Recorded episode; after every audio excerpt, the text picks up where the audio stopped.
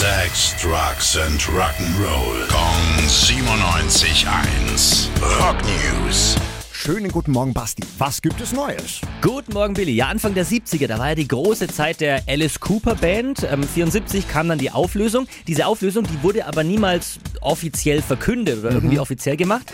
Und ähm, jetzt gibt's große Freude bei den Fans. Äh, bei den letzten drei Alben von Alice Cooper, da haben Teile der Originalband schon mitgemacht. Ähm, Gitarrist Michael Bruce, Bassist Dennis Dunaway und der Schlagzeuger Neil Smith. Und ähm, jetzt gab's ein Interview von äh, Alice Cooper. Er hat gesagt, wir arbeiten gerade ziemlich eng zusammen. Wir haben ungefähr zwölf Songs zusammengeschrieben für zukünftige Projekte.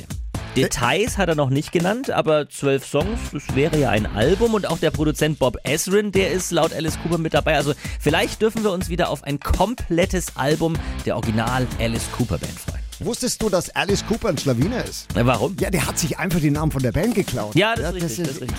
Und, war damit, das. und war damit super erfolgreich. Ja. Rock News. Sex, Drugs and Rock'n'Roll. Kong 97.1. Frankens Classic Rocksender.